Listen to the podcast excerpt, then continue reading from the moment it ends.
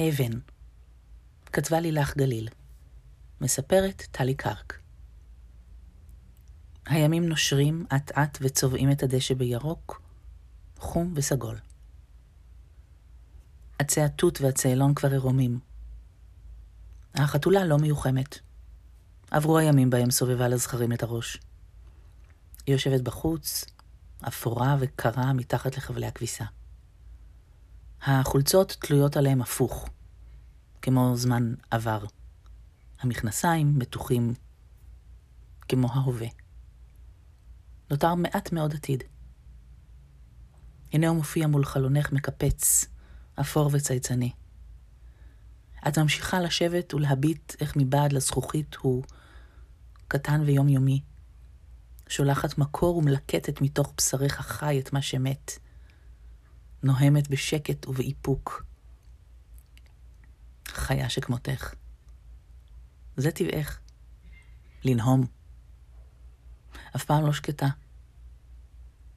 אולי היית רוצה להיפטר ממנה, אבל היא בתוכך כמו אבן בתוך באר עמוקה. המים שמילאו את הבאר כיסו את האבן. אפשר היה לחשוב שהיא נעלמה, אבל האבן נהמה. היא לא יודעת אם היא גבר או אישה. היא לא יודעת איך לקרוא לעצמה, לעצמו, ואיך לדבר בכלל טרנסג'נדר שכמותה, שכמוהו. שפה שמקשה עליו להגיד את עצמו, להגיד את עצמה. האבן בתוכך קשה, את מכה בה, אבל זה לא עוזר, את לוקחת אותה בשתי ידיים וזורקת בכל הכוח על הארץ. הארץ היא אספלט שחור. יש סיכוי שמשהו יקרה. האבן צועקת ומתגלגלת לכביש.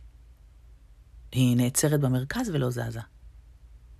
תכף תבוא משאית ותדרוס אותה. את מחכה? אבל שום דבר אינו מגיע. את לוקחת אותה איתך הביתה. כל מה שיש לך את לוקחת ומכה איתו באבן. כל הזעם. את לא מפחדת מהזעם, את מפחדת מהאבן. ואז מגיע הגרזן, כבד וחד אבל זריז. הוא מורם ומפצח אותו כמו אגוז. האבן נשברת לשניים. הוא ניצח את האבן הקשה שאת מעולם לא יכולת לה. הוא ניצח אותך. הוא לא מתבלבל. הוא גבר.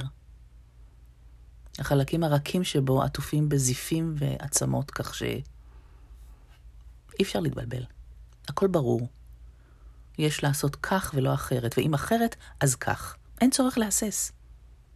גם לא לצעוד אחורה, להמשיך, לפעול, להרים, להכות, לבקע, להגיש. המעשה פותר את החידה. המעשה הוא התשובה לשאלה אם היא בכלל צצה ועולה. את משתאה. כמה חכם הוא, כמה יציב ומכוון. את מחליטה להישאר. עומדת על המדרכה עם האבן שלך מחולקת לשתיים. שבר אחד בימין, שבר שני בשמאל. כל אחד מהשברים יושב בכף ידך כמו מתנה. הם משלימים זה את זה, אבל נעים לחוד. ביחד הם סגורים. את מגששת מסביב, למי תושיטי אותם? התינוקות שלך קטנים והחיות שלך גדולות ומסוכנות, אסור לתת להן אבנים בידיים. את משתבללת ונטמנת. השברים עוד אחוזים בך ואת שוכבת על צד שמאל ומעגלת את הגב. תנוחת מנוחה. קורא לזה המורה ליוגה ואומר להניח את כפות הידיים על האוזניים. את לא יכולה בגלל השברים. את מצמידה אותן לחזה ועוצמת עיניים. את מחכה שהשיעור ייגמר.